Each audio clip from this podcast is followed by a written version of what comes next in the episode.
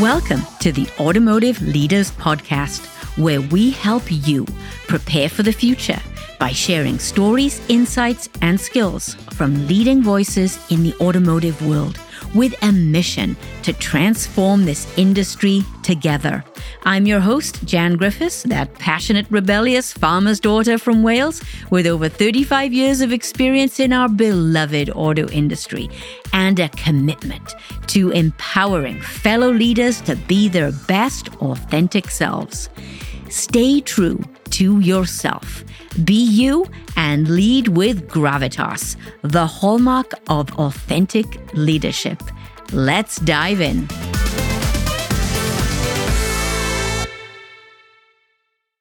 This episode is brought to you by Lockton. Lockton redefines business insurance and people solutions with a personal touch.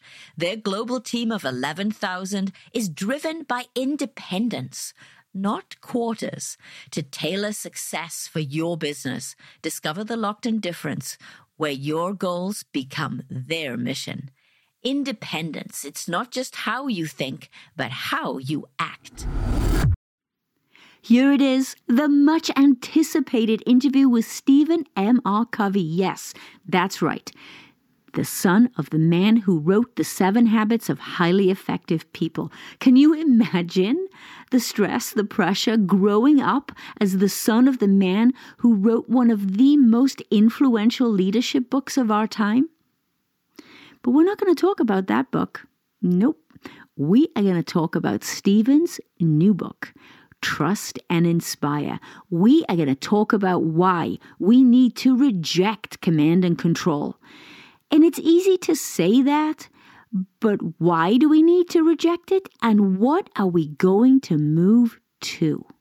Stephen has defined that leadership model. He's spent years researching what this leadership model should look like. You know it has a heavy foundation of trust running through it. And it has a ton of both qualitative and quantitative data.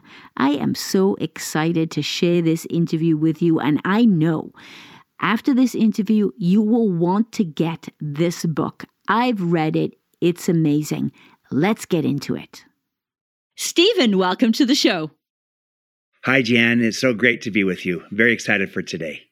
Well, today we are here to talk about your new book, Trust and Inspire, a transformative approach for the kind of leadership we need to move forward today, and why we need to reject command and control, the command and control style of leadership.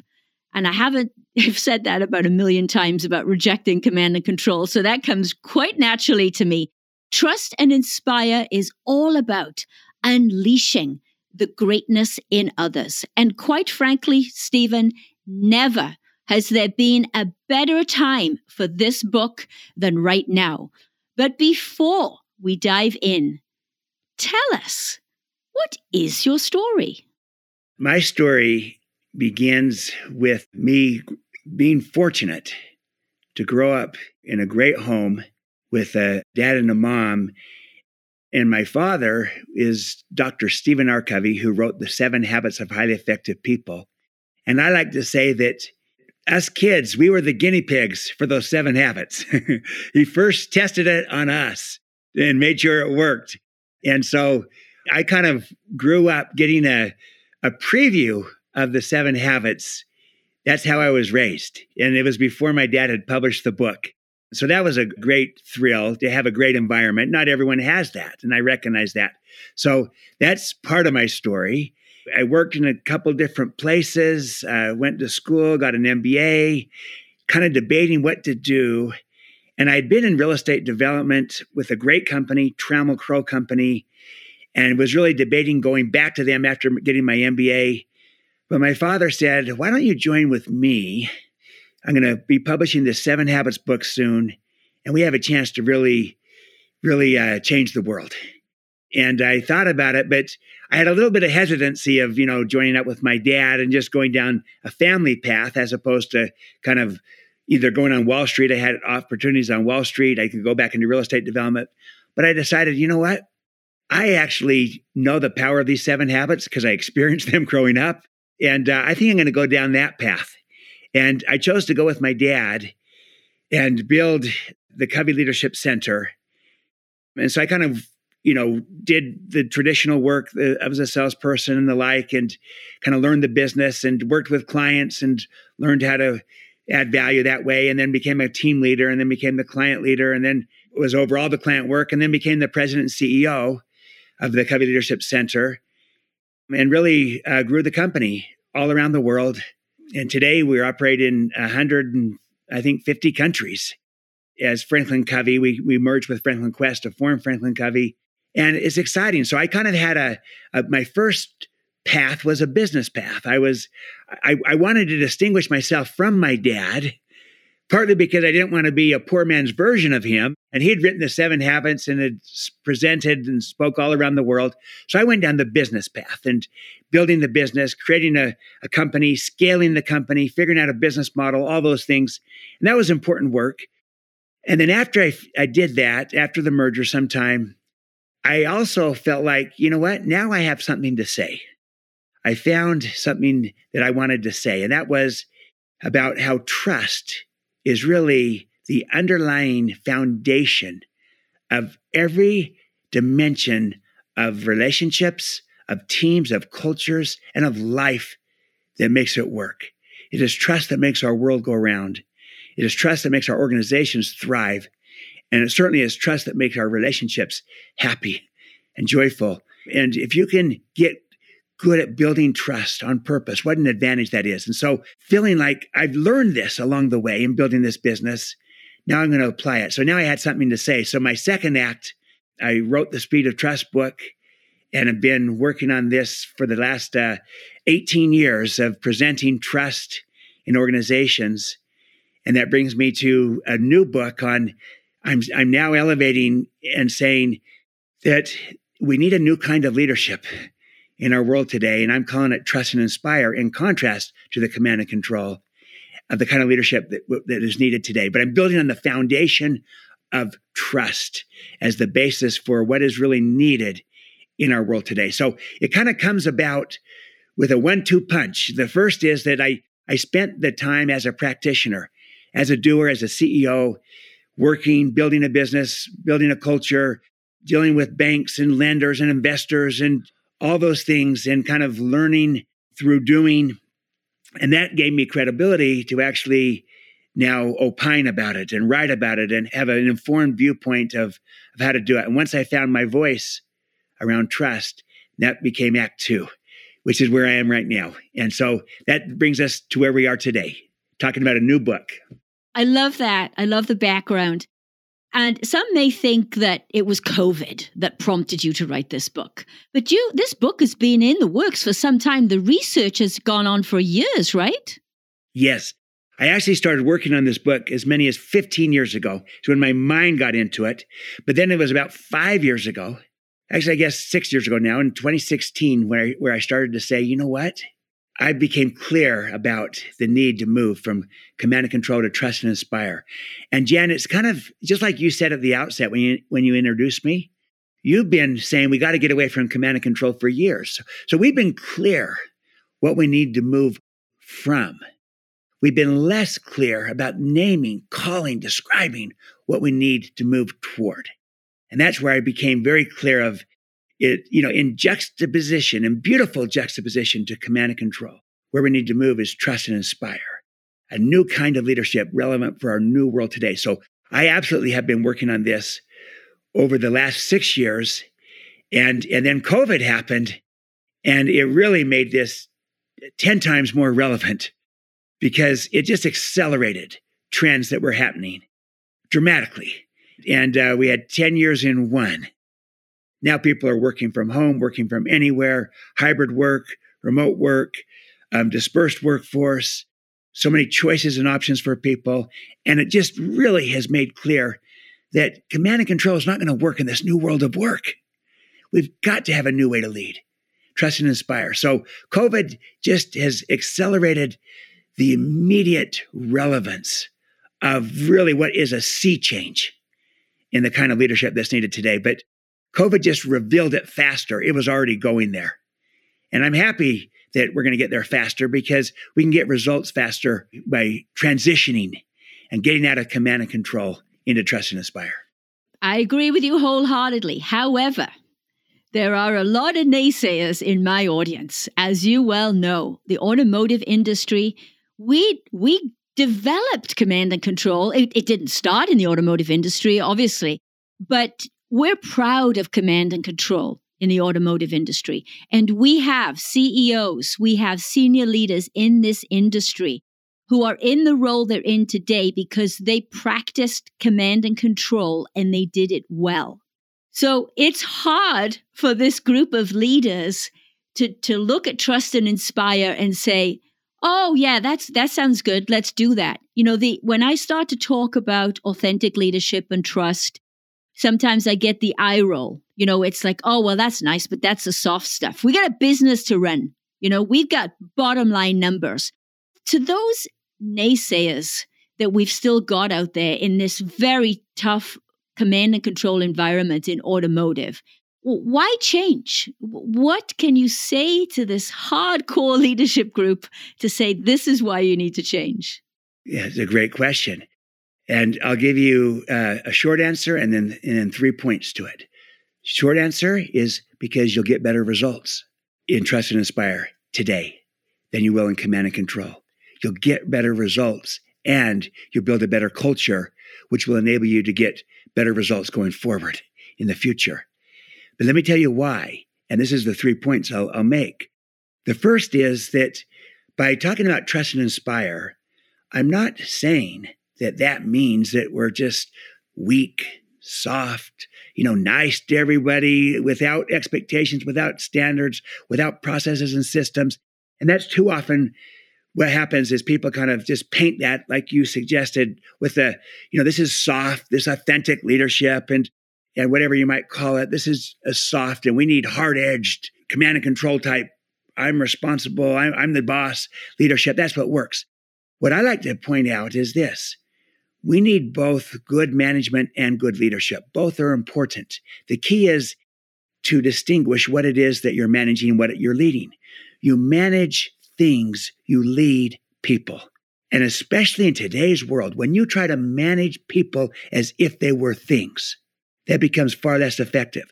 So I'm not against great management of things, and things includes processes, systems, structures, technologies, inventories, supply chains. You manage things, but you lead people. You can keep a command and control mindset in the management of things. That can work. But as you work with people, the whole idea is trust and inspire is a far better approach with where people are at and to bring out the best in them and ultimately the best in their oversight of the things, the processes that they manage. It's just a better way to lead. I just want to highlight that it does not have to be perceived as soft and weak. It's just the opposite. It is actually strong and it takes great strength and courage, but you get better outcomes especially in today's world. And you can still have management of things and processes, but leadership of people. Manage things, lead people. That's the key paradigm. So that's number one. The second is look at the hard data. The hard data on this is overwhelming. Watson Wyatt study showed that high trust organizations, which is part of Trust and Inspire, outperform low trust organizations by 286% in total return to shareholders, nearly three times higher. There's an economics to trust, greater speed, lower cost when there's high trust. When there's low trust, it takes you longer, costs you more. That is a tax. High trust is a dividend. The Great Place to Work Institute 13 year study shows that high trust organizations, because to be a great place to work, trust is two thirds the criteria. They outperform the market in this 13 year study by 288%, nearly identical, three times higher, better economics. But I can even go to this in the automobile industry. This was a study by Jeff Dyer and Wujin Chu. It was named the study of the decade, and they looked at trust in relationships between manufacturers, you know, OEMs and suppliers in the automobile industry. And they found that when they built trust in those supplier OEM relationships, that they move faster with less cost. And you had all kinds of economic outcomes that were better, that were quantifiable and hard edged. And it was very, very specific. I looked recently at the Working Relations Index done by Plante Moran in the automobile industry. And their data is very similar. They look at the supplier OEM relationships, and the higher the trust, the higher the transparency, the higher the trust, the better the communication. It results in better outcomes in every piece of data. Uh, that re- it reduces the cost to OEMs of doing business. It helps them improve their efficiency, their productivity, and it reduces their time to market. All quantifiable, hard edged things. So you can just look at this at, by pure economics and you'll see that building this kind of culture is a better way to lead. Building the kind of relationships is a better way to lead, and you'll get better outcomes. And then finally, I would just add one last piece, and that is that it's a new world today. It's a new world of work, and it's a, new workforce increasingly with uh, Gen Zs, millennials. People don't want to be managed, they want to be led. They want to be trusted. They want to be inspired. Uh, command and control has reached its expiration date, at least command and control of people. Again, I'm not against managing processes, but you lead people. Trust and inspire is a far better way for this new world. To quote Marshall Goldsmith, what got you here won't get you there. And command and control may have worked in the past, but it's not going to work anymore.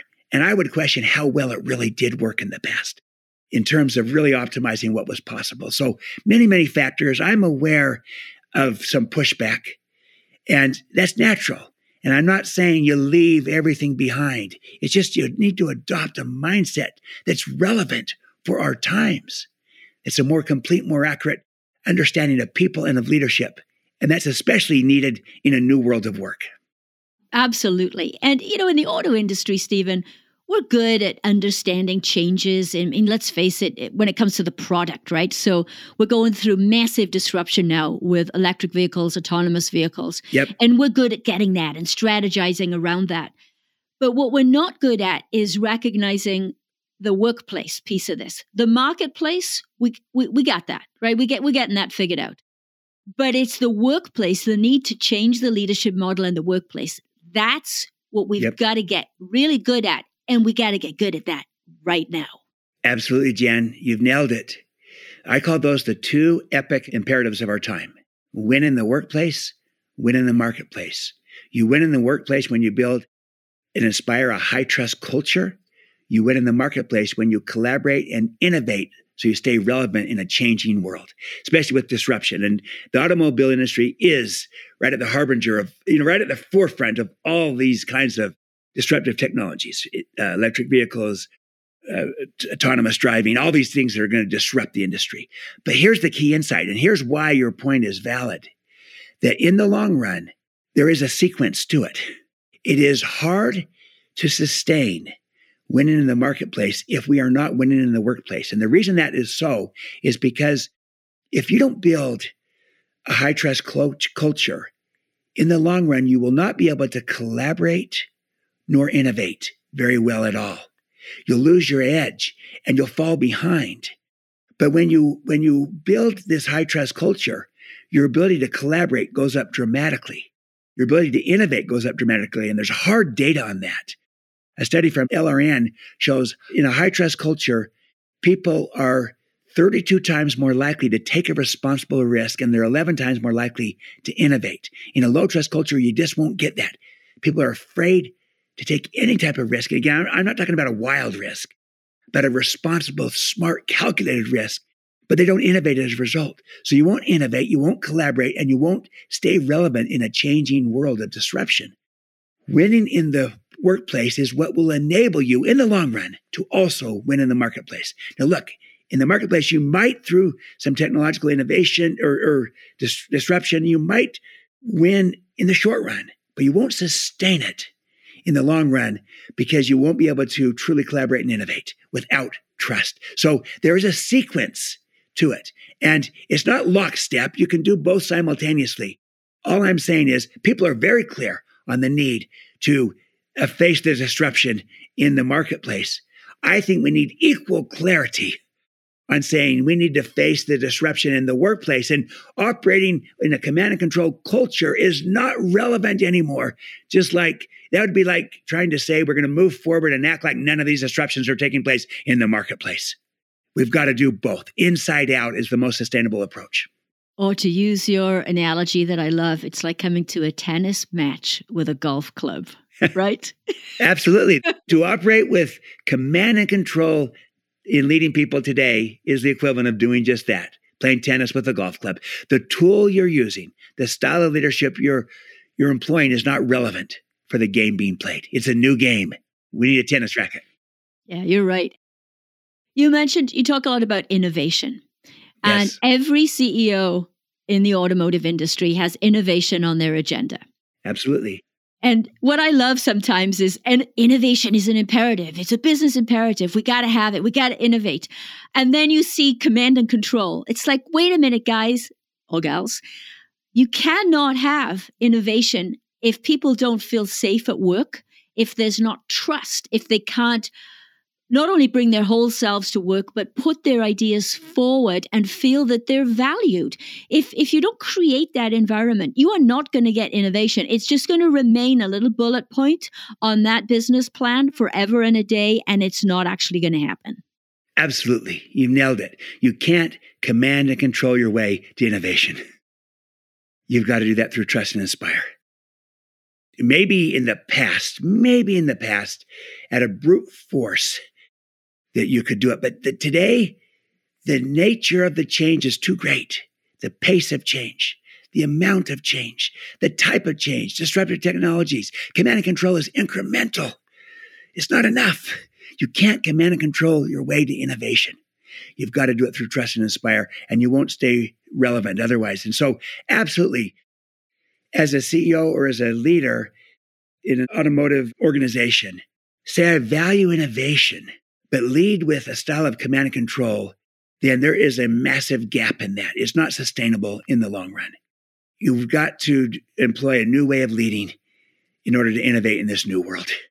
You can't command and control your way to collaboration. And you also can't command and control your way to a great culture that's going to attract, retain, engage, and inspire the best people so that you win the war for talent in the, in the time of the great resignation and where, where the need to attract people is critical. Again, people don't want to be managed. They want to be led. They want to Yeah. be trusted. They want to be inspired. Yeah, absolutely. And I think it comes back, you mentioned mindset earlier. And A lot of this comes back to mindset. I mean, and, and we've talked a lot about the command and control has expired and people have to recognize that. So that's a mindset switch for, for people. But also it's how you see yourself as a leader and how you see others.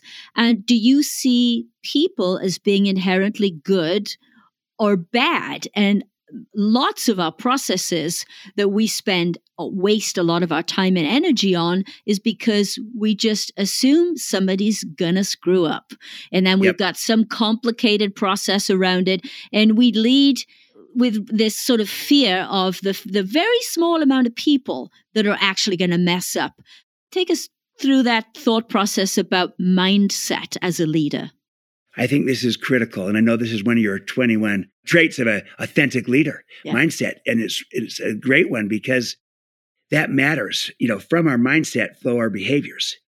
And you, you want to change your behavior, change the way you think first. You know, change your paradigm. It's the fastest way to get behavior change that's sustainable. And that's mindset. And, and so it does matter. And yes, you operate in the premise that most people are basically good and you acknowledge there might not there might be a few that somehow want to go outside the color outside the lines and, and like but most organizations today have been built under a command and control mindset where we design the organization for the 5% we can't trust not for the 95% that we can.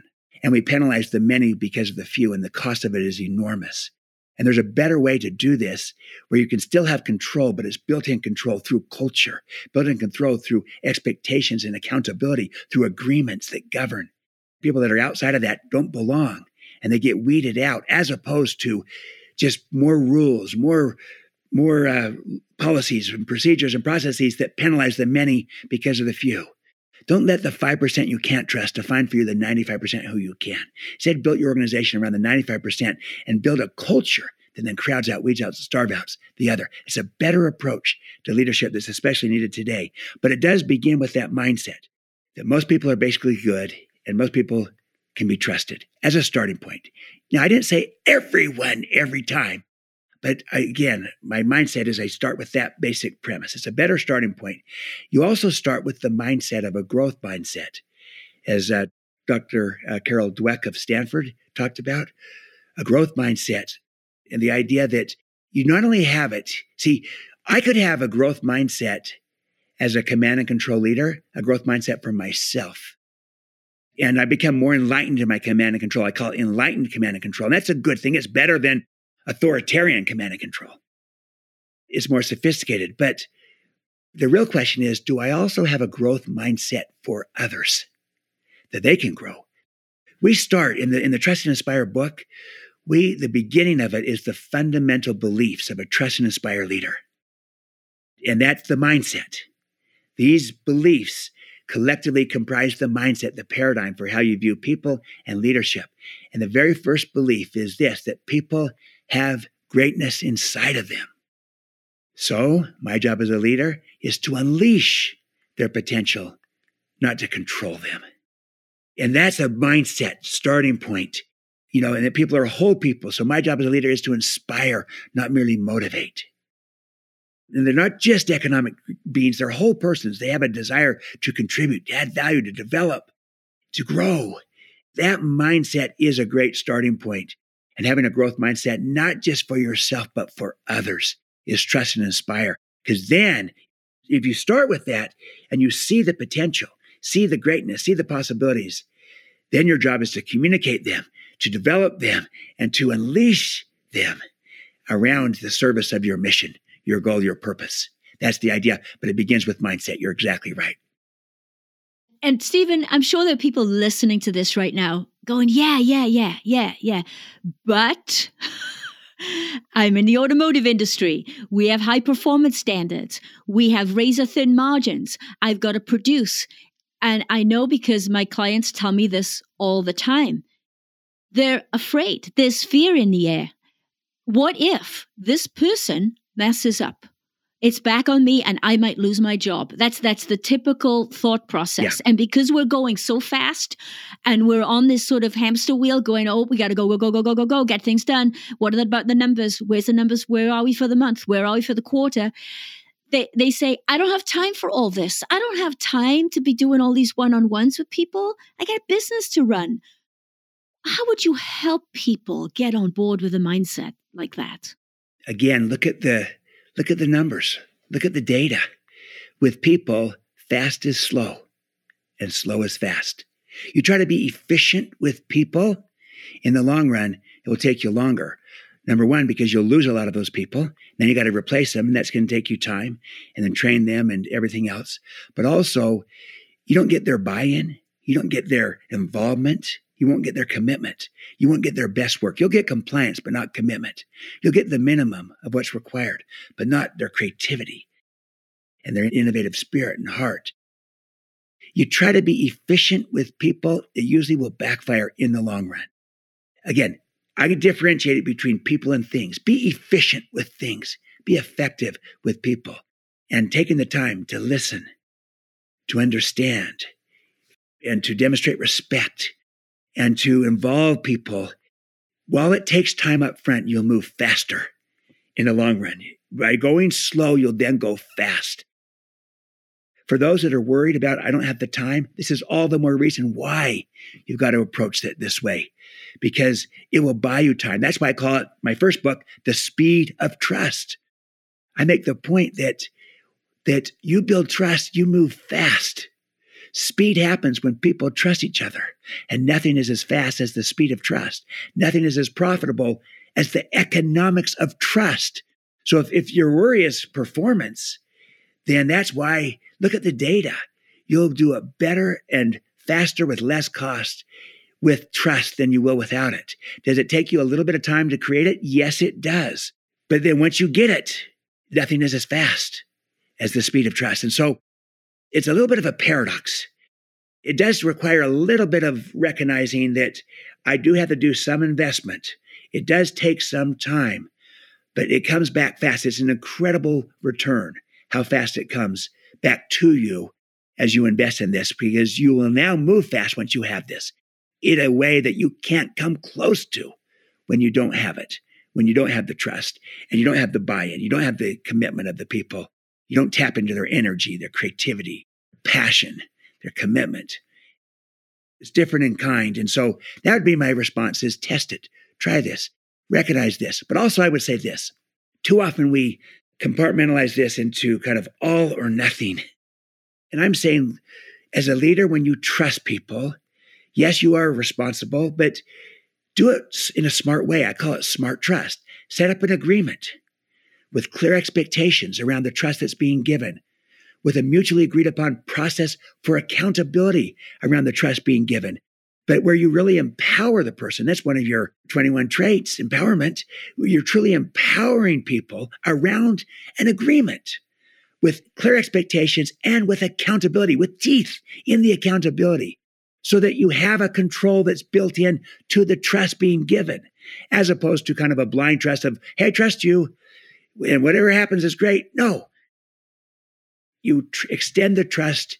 You are trusting around the agreement of expectations and accountability. And with that, you can do so much more. And people will actually judge themselves against the agreement and they'll report back to you instead of you having to hover over and micromanage. But you'll build in control. And yes, there's a risk that it could go wrong, but it also can go right and be better. And if you build in the agreement well, you minimize that risk. I really believe this is a better way to lead. And you still keep control. It's just a different, you shift the locus of control from external to internal.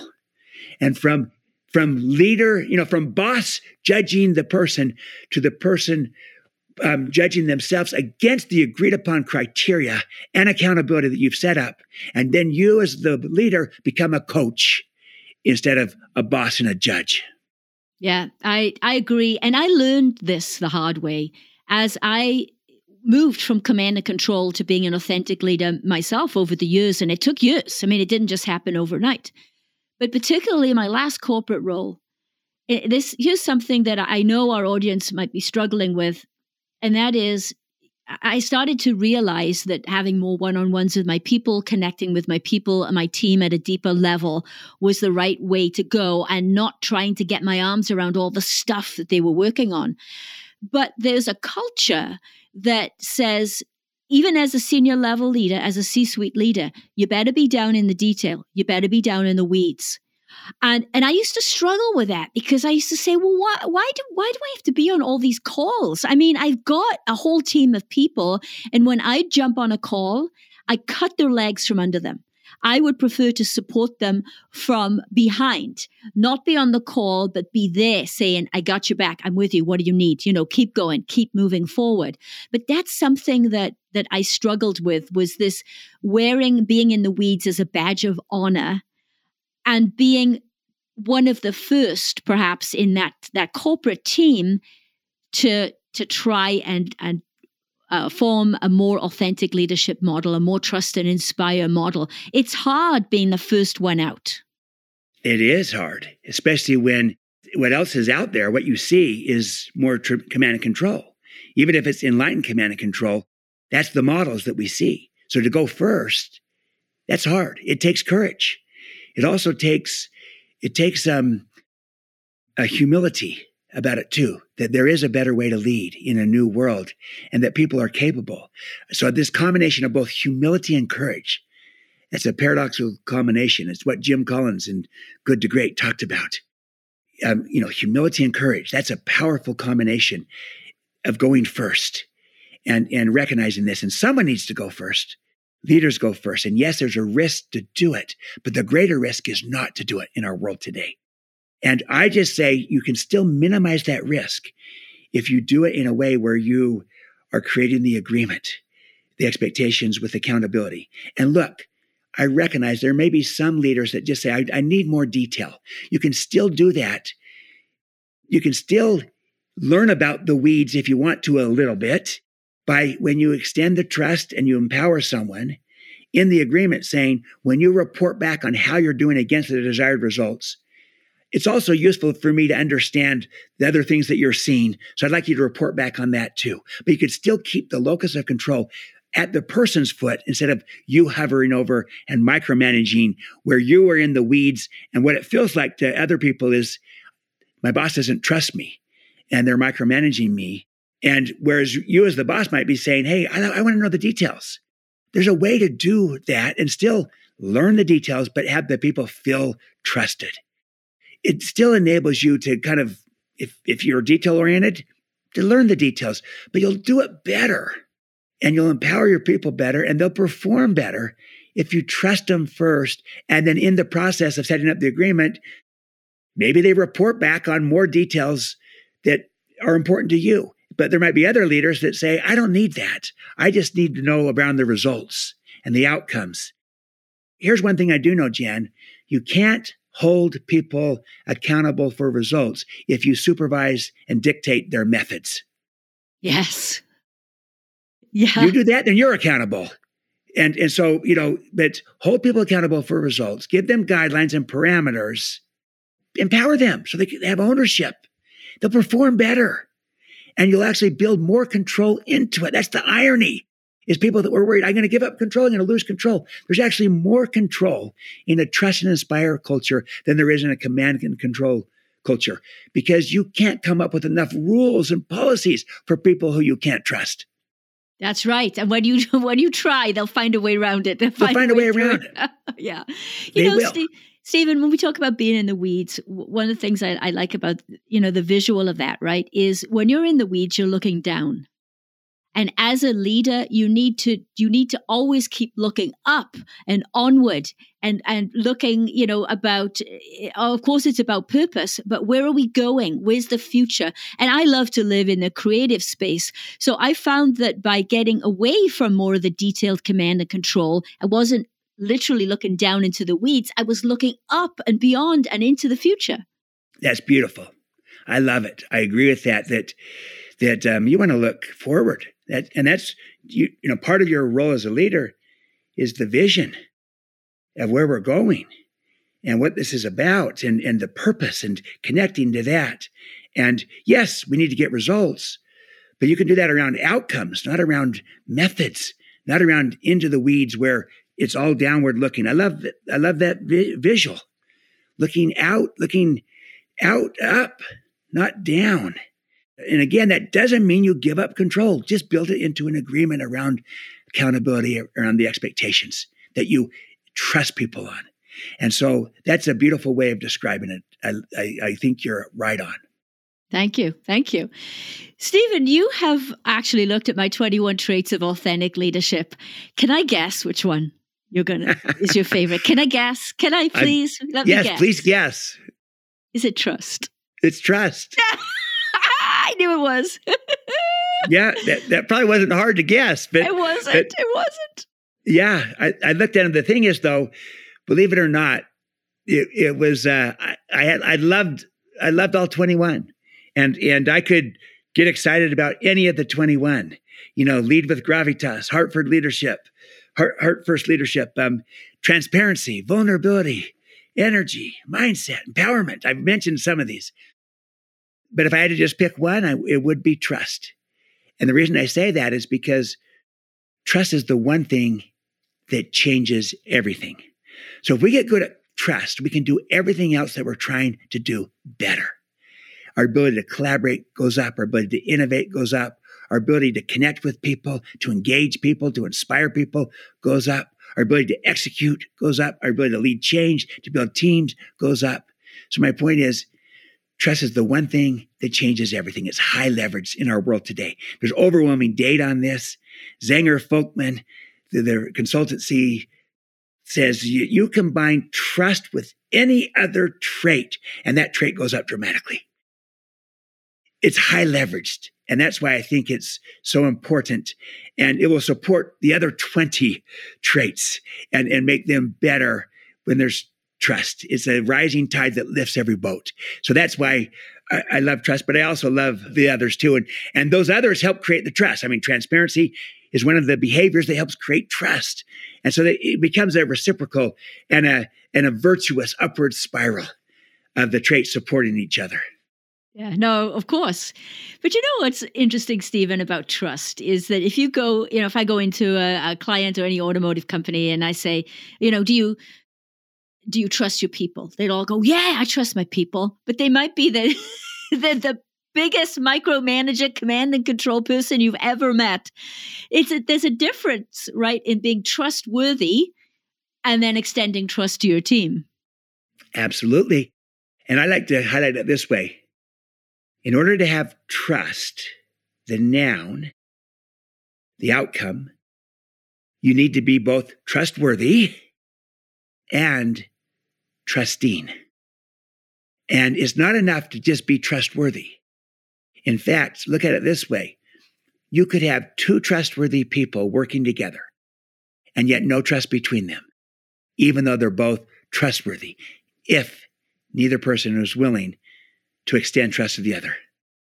You'd have two trustworthy teams or departments working together, both trustworthy and yet no trust between them if neither team is willing to extend it to the other. Even in a supplier relationship, the OEM could be trustworthy. The supplier could be trustworthy and they could have no trust between them if neither party is willing to extend it to the other. So not only so to have trust, you not only have to be trustworthy, you have to be trusting. Trust the net, trust the verb helps create trust the noun. So I trust people in order to get trust. I'm trustworthy and trusting to create trust.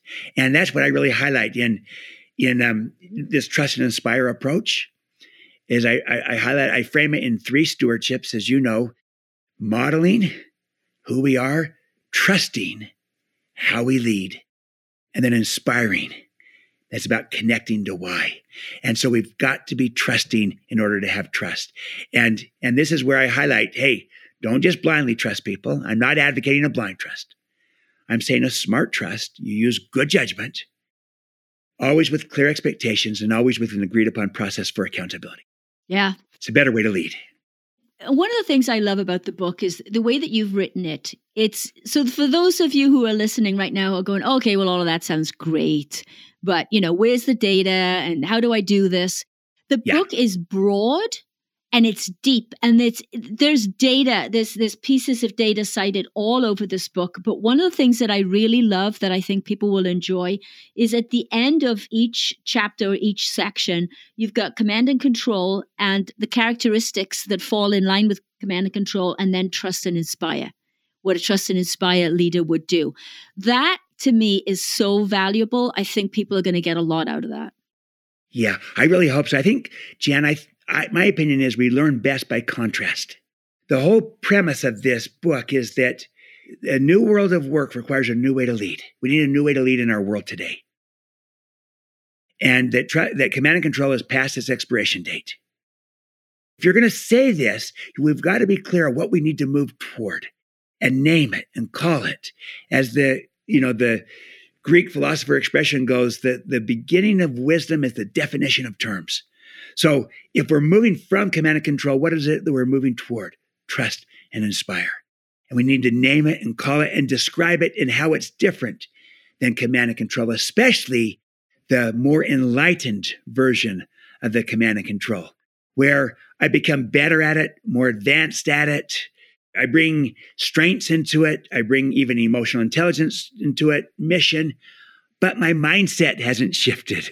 I still don't see the greatness inside of people. I don't have a growth mindset for people. I just do for myself. So I haven't changed the mindset.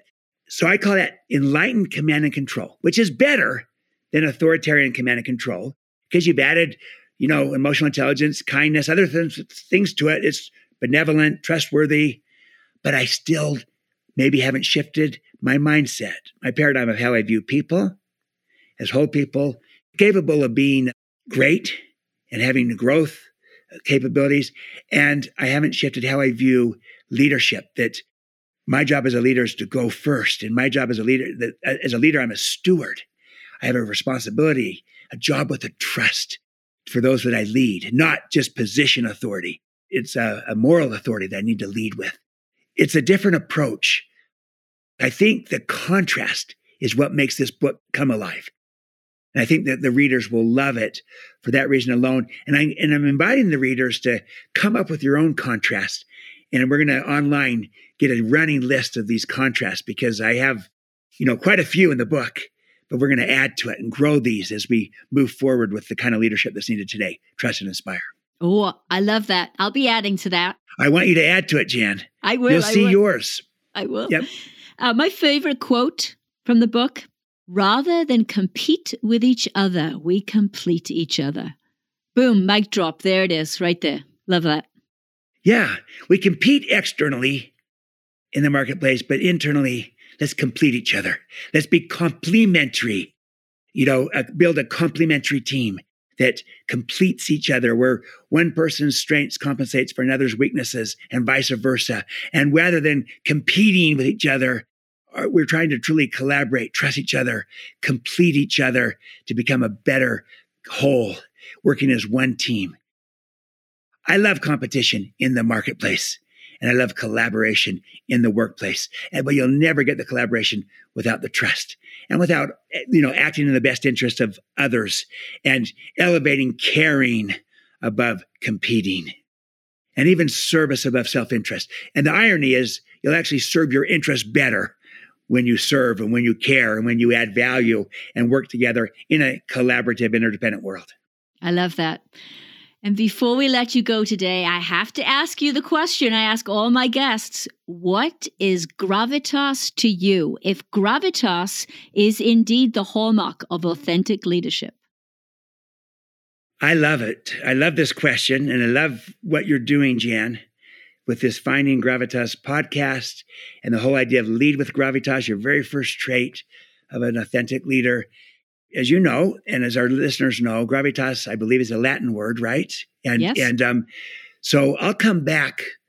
I'll stay with the classics, but I'll shift from Latin to Greek, and it's what the Greeks, the Greek philosophy of influence, was expressed in three words: ethos, pathos, logos.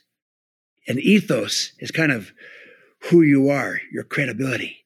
Pathos is now the relationship you the feelings the relationship you build with those you're leading and logos is then your ability to influence through logic and, and the like and the key is all three but the key is the sequence ethos who you are comes first pathos you know is the relationship logos now is influencing people through a variety of different ways the ethos is example Pathos is relationship, logos is mm-hmm. teaching. Here's the thing example is seen, relationship is felt, teaching is heard, but people don't hear until they first see and feel.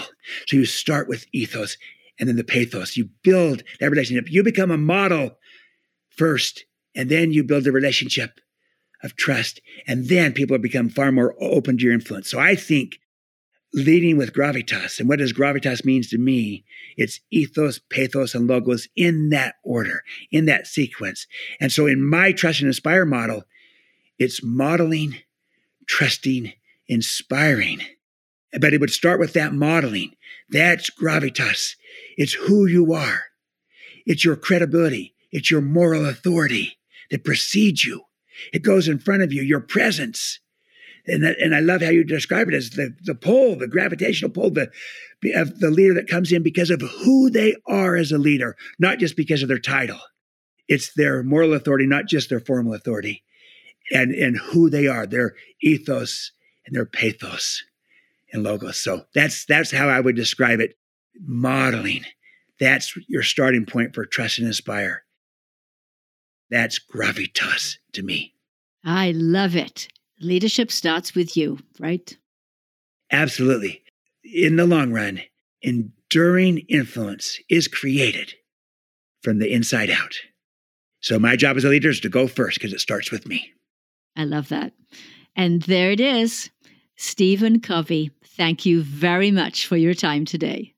Thank you, Jen. I feel like uh, we're um, co catalysts. I know, I do too. In, in trying to help bring about um, in your words, authentic leadership in my words, trust and inspire. We've got to move away from command and control to trust and inspire, to authenticity. It's a better way to lead in our new world today. Yeah. I'd say partners in crime, not co catalysts, but there you go. I love it. Thank I'll, you. I'll be your partner in crime all day long, Jan.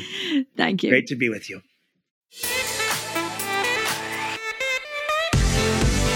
Thank you for listening to the Automotive Leaders Podcast. Click the listen link in the show notes to subscribe for free on your platform of choice. And don't forget to download the 21 Traits of Authentic Leadership PDF by clicking on the link below. And remember, stay true to yourself, be you, and lead with gravitas, the hallmark of authentic leadership.